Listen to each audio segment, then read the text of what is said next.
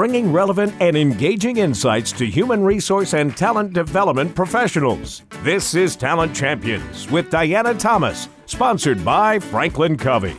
Here is your host, Diana Thomas.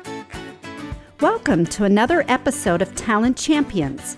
I'm Diana Thomas, and I'm honored to be your host. Today, I'm excited to have Mike Dulworth join us. He is the CEO of Executive Networks, which provides peer networks for talent executives of global 1,000 companies. In addition to helping people build their professional networks, Mike has a personal background of HR and leadership development. Mike is the author, co-author, or a contributor to 7 books on executive development, learning, and high-performance organizations. We met over 10 years ago when I was the talent officer for McDonald's Corporation and a member of his Executive Networks. Welcome, Mike. We invited you to come talk about networking and the importance of a strong network. But first, I wanted to ask you to share a little bit about yourself, about your background, what you do now, and how you ended up in this current role. Hi, Diana. It's really a pleasure to be here. I was in graduate school 100 years ago, and at the time I was interested in being the chief of staff to the President of the United States. So that was my job goal, my career objective. And so I was getting a master's in public administration. I was based in Washington, but it was with the University of Southern California. I had a campus there. And as part of that master's program, they had us do a bunch of very deep personal assessments. And out of that became this epiphany that I was deep down an entrepreneur. And so the idea of a life in government service, I'm not sure was the path I should have been on. So I pivoted at that point and actually started my first company, which was called InSync Corporation, which is an early version of what you would know today as like SurveyMonkey, one of these computer-based online surveying and assessment tools. So really, I've been a lifelong entrepreneur. But as part of that journey, I would have to say, I've always been really interested in networking. One of the jobs that I had actually before I started InSync was at the Conference Board in New York City, and they run these things that they call councils, and they're basically peer networks. And I ran a couple of those councils for them. I don't know why I did, because I was only 25 years old at the time, and I knew nothing about running networks or doing this sort of work, but that's one of the things that was in my job remit, so I did it. And I really became quite interested and passionate about the idea of networks and the power of networks. And so, as I'll talk a little bit more, networks and networking have just been a very, very strong thread through my personal and professional life. Yeah. And I have to clarify, you're not hundreds of years old. You started really young, because I remember when I first met you going, this guy is so accomplished and he's really young. So I think it would be fair to say you're a professional networker, right? Would you think that's accurate? Yeah, for sure. Yeah, I think every time I've interacted with you, somehow we start talking about what I'm doing and a need, and I walk away with one or two people to reach out and talk to, which I thoroughly just appreciate about you, that you definitely, walk what you talk, and you really are about helping other people, which I love, and definitely something that, I think all of us can continue to look at how we could do a better job of. So let's talk about the definition of networking, since, people use it different ways. And I really love in your book how you defined it. So maybe, stopping there and having you define, what does networking mean? Yeah. So I interviewed a whole bunch of, quote unquote, successful people, just to get their take on networking and how it's, affected their life and kind of their strategies, for networking. Marshall Goldsmith who's a really famous executive coach, leadership expert, author, was one of these people that I interviewed. And interestingly enough, I met Marshall through a guy by the name of Jim Bolt, who was the founder of a company called Executive Development Associates that I acquired a number of years ago and morphed into the company that I run today, Executive Networks. So it's another example of how through your life, you meet people who have a strong influence on, you know, your personal and professional life. And Marshall's definitely one of those people today. But Marshall had a saying that I captured in the book that he called give first and give often. And this was kind of Marshall's take on networking. And he's a Buddhist. And so, you know, this, I think, has some elements of Buddhism built in it. But I think it's a really powerful phrase as it relates to networking, this idea of give first and give often. Because I think a lot of times people have a very negative idea of networking, or it kind of brings up a negative connotation for them. And it's all about getting, you know, I need, I want, and that kind of thing. And it makes people uncomfortable to ask and to, you know, to put themselves out there in that context. And if you just flip that and you say, oh, you know, what I'm going to do in terms of my networking strategy is I'm just going to help people. I'm going to give first and give often. And what Marshall said is, you know, you basically create this incredible pool of goodwill out there in the world that when you need help, when you need a question answered, when you need advice and guidance, you have a huge pool of people out there that are willing to help you. So I think it's a really useful way of thinking about networking. Adam Grant, the professor from Wharton, wrote a really good book called Give and Take. And he basically categorized givers versus takers. And there's actually an assessment that Adam has on his website that you can take that says, you know, are you one or the other? Or are you somewhere in between? But his point being that it's way better to be a giver than a taker. And so this idea of networking, you know, flipping the sort of connotation to this positive idea of giving versus taking, I think is a really useful way to think about networking. Yeah, I love that. Give first, give often. And wow, is that Marshall? I think about the first time I saw him speak.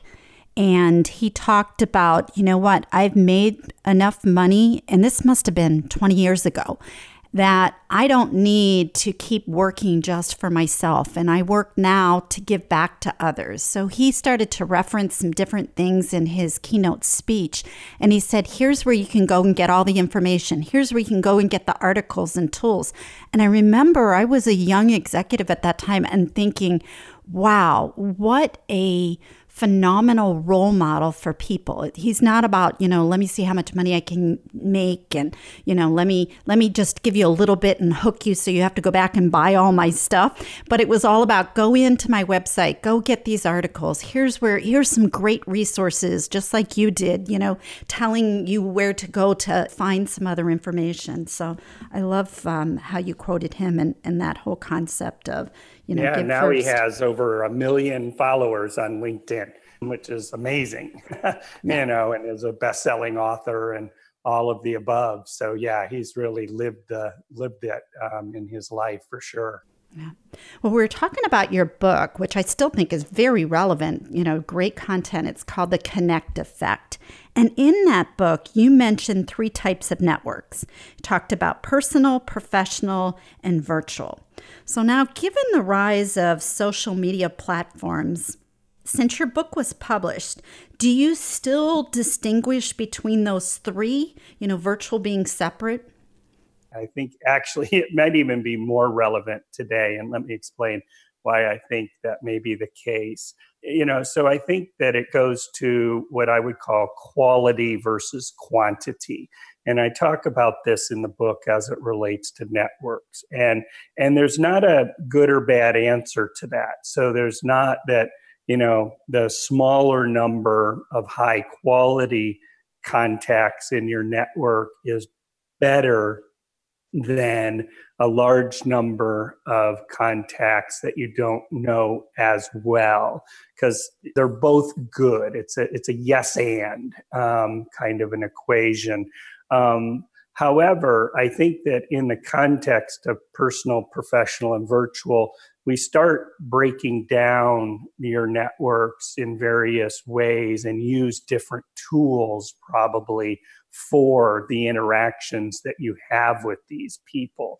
So in a personal context, probably Facebook is the, still the 1,000-pound gorilla, where that's sort of a representation of your personal life and your personal network in that regard. And you share things in that world that are unique to the people that are in that network, let's say.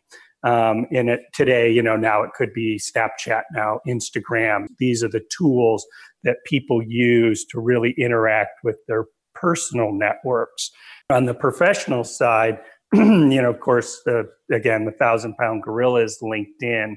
And that's a representation, think of your profile within LinkedIn, and how you represent yourself in a professional way is really radically different than the way that you represent yourself in a personal way. So I think this personal, professional, and the tools that you use are useful distinctions. And then the virtual, I think what I really mean by that is I think there are people within both of those networks, but probably more in the professional than the personal sphere, that you've actually never met.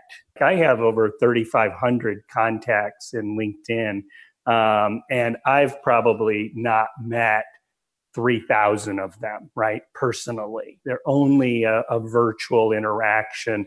And that virtual interaction might be nothing more than I accepted a request to connect with them. I think I did 12 of those yesterday.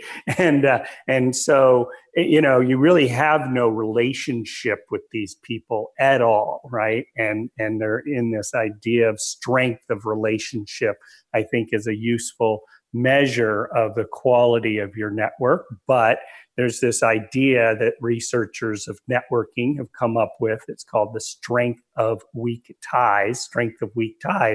And it's basically the idea that, if you do have a broad network, that there are instances where that weak network that you have, that broad, big, weak network, can actually be much more valuable than your close, personal, in-person, I know these people network. And one of the examples in the research that they use is, how do people find jobs, through networks? And basically what the research suggests is that you don't find a job through your 1-degree connection. So if I was looking for a job, I'd go to you, Diana, and say, hey, is there anybody that, you can introduce me to, or do you know of any jobs? And it's very unlikely that you're going to know of something, that's going to get me a job, but you're going to introduce me to a group of people. And I'm going to talk to them. Well, it's not them that are going to find me that job. It's actually who they introduce me to. So, right. So it's sort of like a 3rd degree of separation to this weak network, if you will, in terms of, I don't know these people, I've never been connected to these people, but that's actually what the research suggests is where you find the job. So I think this metaphor is useful to think about, this idea of personal, professional, and virtual, because I think it's almost like a persona, right? So what is your personal persona can be very different than your professional persona, can actually be very different than your virtual persona. And so how do you navigate that? How do you keep it authentic across that spectrum of personal, professional, and virtual, but know that it's different in various ways? So I think that sort of strategically thinking about that idea is something that is very useful if you're getting serious about improving your network and organizing, managing, leveraging your network in positive ways. Yeah. I love that, how you talked about, you know, just the personal, professional, and virtual, and how you define the difference between how you see Facebook and like LinkedIn. And I use it the same way. For me, especially, you know, family being spread out all over, I love Facebook to just stay in touch with, you know, my mom, my brother, my sisters, my kids, friends that you share in a different way. So that's a lot of professional people have reached out to say, hey, you know, be a friend on Facebook. And I always redirect them to LinkedIn because I said, you know, LinkedIn's really where I have my more professional conversations. And like you said, there's many people that I'm connected to on LinkedIn that I've just met virtually. And it's amazing how things show up, you know, years later. Somebody will say, a friend of mine connected with you, you know, 10 years ago, and I'm trying to remember this person. And then I realized they connected with me on LinkedIn 10 years ago. It is a different world. So with that, in the different networks, I wanted to get your insights in regards to what you think the differences are, or your advice or recommendation as far as formally joining a professional network or just trying to do it organically yourself? Yeah, it's a good question. And I think the answer is something I said before, it's yes and. And so I think maybe one way to sort of organize it, to think about it, is to think about what you're trying to accomplish, whether it's career objectives, life objectives, and think about it in the context of what I describe as a knowledge network. And so the idea here is you're at the center, you know, you have these needs, you have these objectives, you have these goals. So you're sitting at the center. And then who within your network can be bridges to knowledge and insights and intelligence in areas that will help you accomplish your objectives. And think of it as, you know, a hub and spoke graphic, if you will.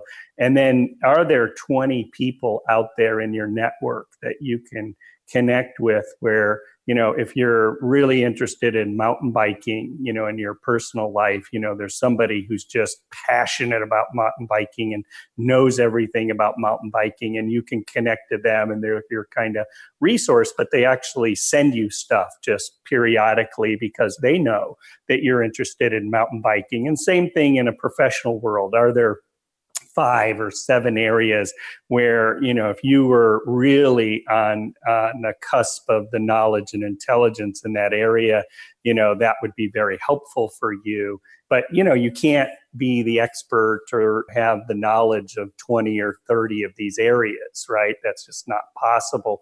But within a knowledge network and being at the center and being intentional and strategic about building that knowledge network, you know, you can actually have filtered insights, you know, from that network coming to you at, you know, the appropriate time, or just in kind of a ticker tape sort of flow of knowledge and intelligence. So I think this metaphor of the knowledge network is a very powerful one to help people really sort of step up their game, if you will, as it relates to organizing and leveraging networks.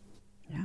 One of the things that I really recommend to the people that I'm coaching and that I feel worked tremendously well for me was, when you're in a new role or trying to maybe start a different kind of network or strengthen your network, is joining some of these professional networks really gets you close to, in an easy, fast way, people that are like-minded, you know, like roles. So I think about my first networking event, and it actually was one that you were hosting.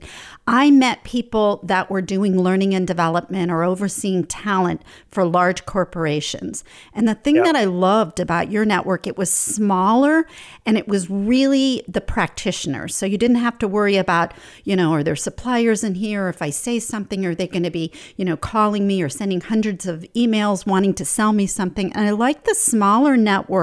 And I tell you, I have probably 10 or 15 good, I would say they're friends and colleagues and people I could pick up the phone today that I met through those original professional networks.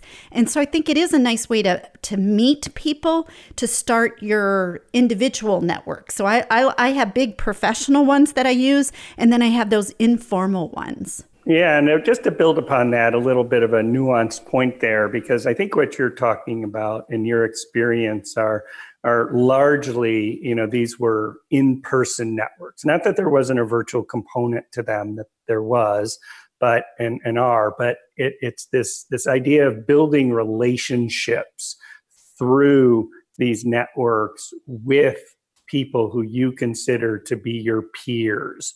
That's what we do at Executive Networks, is we build those and manage those and operate those kinds of networks. And it's amazing to me with these networks how fast people connect, how fast people deeply share, how fast people get very open and honest because they're high trust, confidential environments. But you're all sort of living in the same world, right? You're doing the same job, might be very different industries, might be very different geographies, all of these kinds of things.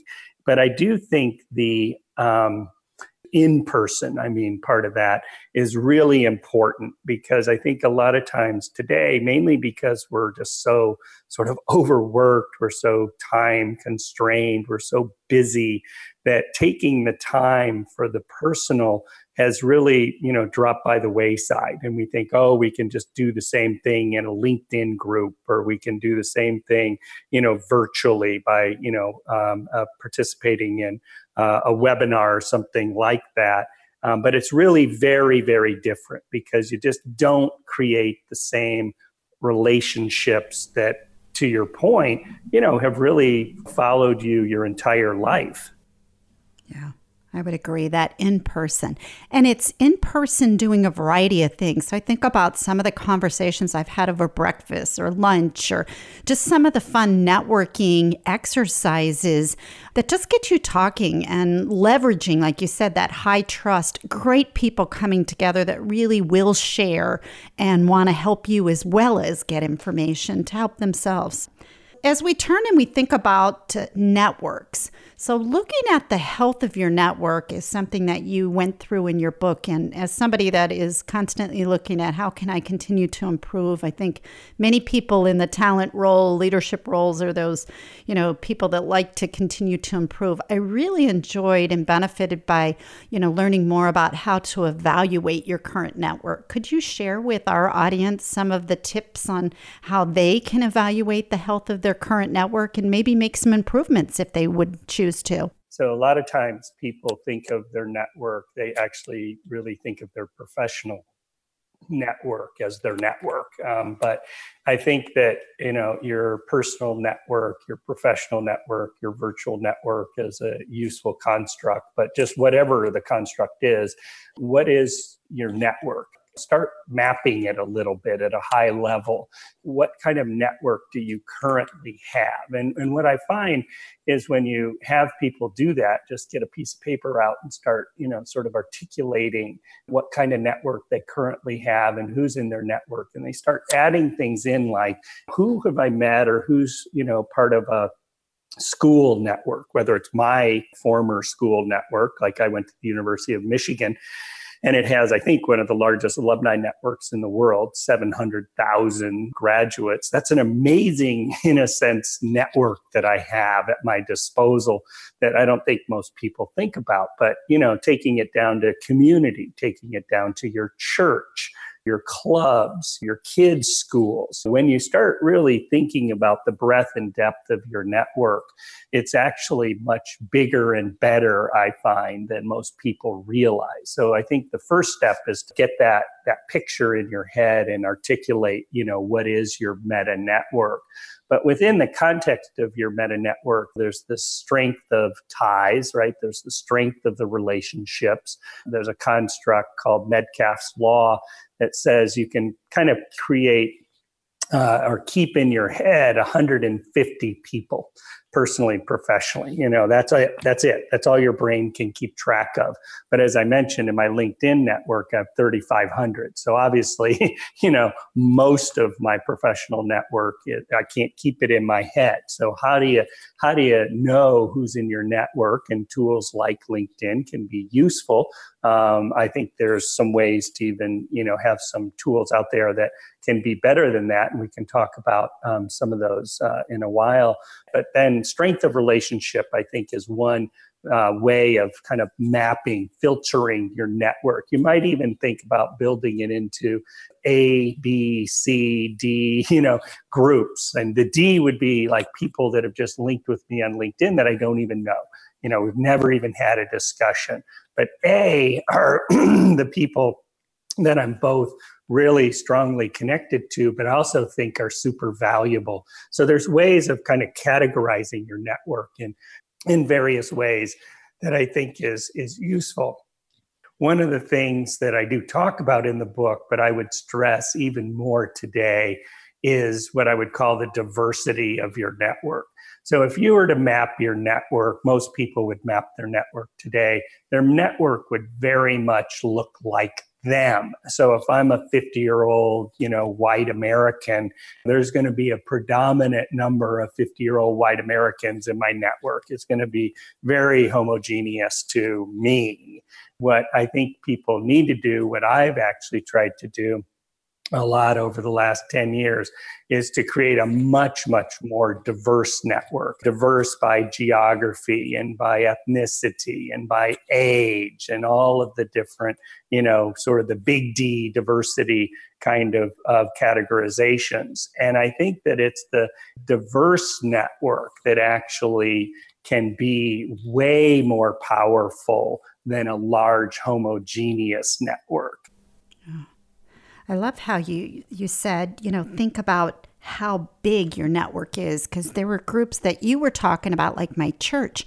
I didn't really think of them as part of my network. That really does make me think about everybody I interact with, and are they part of my network, or could they, if I did more, could they be a little bit stronger of a network, you know, tied to in my network? So I like that. And one of the things that I say in the book that I think is very useful in that regard is if you know, even create the list of the 150 strongest, you know, connections in your network, is to play the 2 degree of separation game. And what I mean by that is that you could just go to those 150 people and you could say, hey, you know, Betty, you know me, you know quite a lot about me, but, you know, these are some areas that I'm interested in exploring personally, professionally. You know, is there anyone in your network that you think it would just be interesting for me to talk to about, you know, these interests of mine?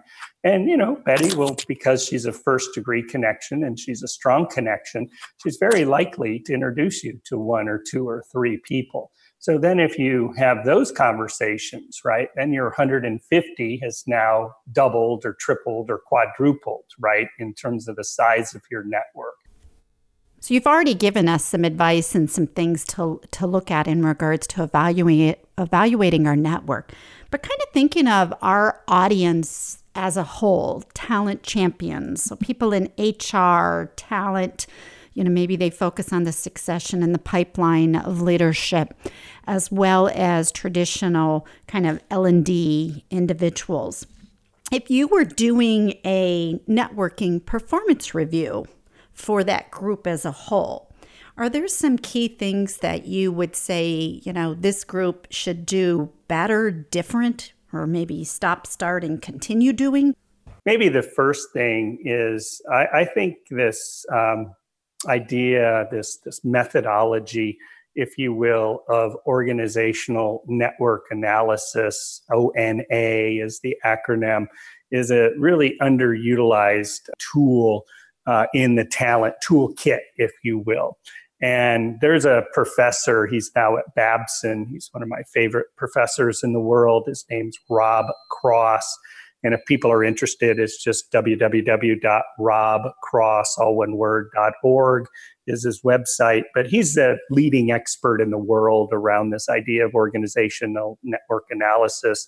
And I think that it's a tool where talent professionals can really leverage this tool to get much different and much better insights into the talent within their organizations. And Rob's done all this research, and one of the findings that he has that I key into a lot with talent professionals is that the existing systems and processes that talent executives, professionals use to date, succession planning processes, performance management processes, high potential development processes, really only identify 50% of the talent that should be identified through those processes, 50%. So if you were a talent professional and you went to your CEO and you said, I can do this other methodology, this organizational network analysis, and it's going to help us identify 50% more people that are high-performing, high-impact talent within the organization. Would you like to know that? And I think if I am a CEO, and I'd be like, you better believe it, especially at an organization as big and complex as McDonald's. Just think about that. Yeah. So I start there. I think that is just one of these tools that, it has been a kind of a complicated tool, but now it's actually, with advances in software and the cloud and mobile devices and all these things, it's actually become much easier to capture the data to then do these organizational network analyses. So I'll put that out there as one that I think is something that talent champions, should really embrace. I actually saw Rob at Babson 2 months ago. So he did a presentation for one of the clients that I'm working with. And I think I first met him in your network meeting 10 some years ago. His work is so impressive and simplistic when you step back and look at it. He had shown his map of, an organization and who talks to who, especially when decisions are being made, and how you can identify who those key leaders are. And they may not be in those top roles, but people use them because of their personal knowledge and who they connect them with. And just mapping that out, it always really just is so enlightening and makes me think about, okay, the organizations that I'm working with, where are these individuals that I'm coaching or advising, and who else should we connect to based on who they interact with. So yeah, he is just a brilliant guy and just entertaining to listen to. Yeah, another one of his concepts that I would put in front of talent champions is the concept of collaborative overload. And he wrote a HBR article on this in, I believe it's January of 2016. But the idea behind it, his research shows that today, many leadership executive talent are overloaded to the extent that they're starting to have mental and physical breakdowns, that the collaborative demands on their work, on their work life, on their personal life are so great and so 24/7, 365, right? So much travel, so many meetings, all, so much with the mobile devices and email and text and chat that they can't keep up. They're overloaded. And I think that organizations and talent people in particular need to start paying a lot more attention to that reality than they have. And it has a lot to do with organizational design. It has a lot to do with communication design. It has a lot to do with decision rights. So it's a complicated issue, but the outcome is that people are overloaded to an extent that it's really having some serious negative effects on their health and well-being. That's definitely something, one that I personally have seen and experienced, but one I'm hearing from a lot of our audience members as I'm interacting with the talent champions and some of the barriers. And this overload and, you know, sometimes diminishing productivity because there's so many things that need to get done. And it's actually going to be one of the topics of a future episode. So thank you for bringing it up. And, you know, we'd love to continue to hear best practices from our audience, as well as, you know, so many of the experts out there that are doing some great, you know, research and sharing some wonderful insights like Rob and yourself. So yes, thank you for bringing that up. Yeah. As we think about the actual networking and going out and meeting people and getting to know them, I know one of the things that I've experienced with some of the people that I coach is it's just not comfortable, especially if I'm an introvert. And going into these networking events, many of the overall conferences, symposiums have these networking events, and all of a sudden you're, you know, in a big room with a bunch of people, and it can be uncomfortable for some people. Do you have any advice for those people that networking doesn't come naturally? I'm a pretty heavy introvert, but most people probably would think I'm pretty extroverted when they meet me. And so I think this idea of introversion, extroversion is not one that, you know, has the definition or the outcome that people think it does, that introverts are, you know, bad networkers and extroverts are good networkers. It's not that at all. That idea, that construct actually has to do with more with kind of energy management than anything else. But to my personal story in that context, being a heavy introvert at the end of the day, is that I've had to figure out an approach to networking that basically works for me because I don't like big events, right? And so I think there's two things there. One is that if you find yourself in those events, try to find, you know, a person or two to have a deeper conversation with. And then that's all about, I think, asking questions. People love to talk about themselves. So just start asking questions and have a lot of questions, you know, that you can draw upon to just keep that discussion going until you get to something where you have a connection. And then you can, you know, take that discussion forward around something that's of common interest. Start with, you know, the basics and, you know, where do you live and where did you grow up and do you have kids and what kind of sports do you like? You know, start with the very basics and then, you know, move on from there. But what I've done for my own world of networking is I do a huge number of lunches, and lunch is kind of my designated networking, you know, time, if you will. So I like one-on-one. And I also like, you know, having an ability to kind of have a, you know, a quiet, deep conversation with somebody about whatever. But even that I control. So I have a very specific restaurant that I go to. I have a very specific booth that I sit in. I have, a time period that I set for that. And it's 45 minutes. It's not like an hour and a half where if I'm there with somebody that I don't really connect with, or I don't know what to talk about, you know, it's not something that's just going to drag on for, you know, hours and hours. And so that's something that I've just learned based on my own personality, you know, my own energy management, my own, you know, sort of ideas of introversion, extroversion that works for me. So I think people just need to find that thing that makes it comfortable and easy for them, and then to, you know, leverage the heck out of it. No, great advice, you know. So how much time per week do you devote to building and nurturing your own personal networks? Yeah, I think the key there is just to weave it in to your, you know, personal and work life. And I use the two words, I've used them in this discussion, strategic and intentional. And I think those are good words to think about in terms of your network and your networking strategy is to have it be strategic and intentional. Whatever those words mean for you, you know, it has to be your definition and your outcomes of that definition.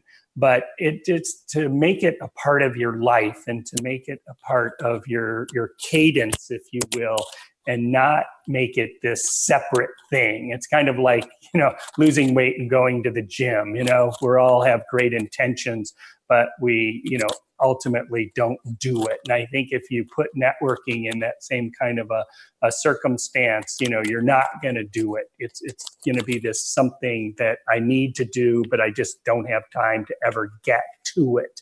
So I think this idea of weaving it into your daily life, your daily flow, whether it's through lunches or through breakfasts or through, you know, I'm going to have one call a week with a new person, or I'm going to ask, you know, my core network of 150, there's going to be, you know, 52 people, one a week that I'm going to try to meet through that network every year. That those are things that you'll actually do and can accomplish within the flow of your life, that isn't this extra special thing that, oh, I'll get to that networking thing, you know, when I have time, and I'll just never get there. Being strategic and intentional. I like that. A group of, or a portion of our audience are up and coming professionals, talent professionals. So these might be some of the millennials that are now just getting out in the workforce, and they're looking to, you know, really build a network. And I like how you talked about being strategic and intentional. So if I'm a new, let's say I'm an HR consultant or manager, and I have aspirations to continue to grow my career, and I'm just landed this first job, what are some of the first things that they should be doing to build a network? That's a great question.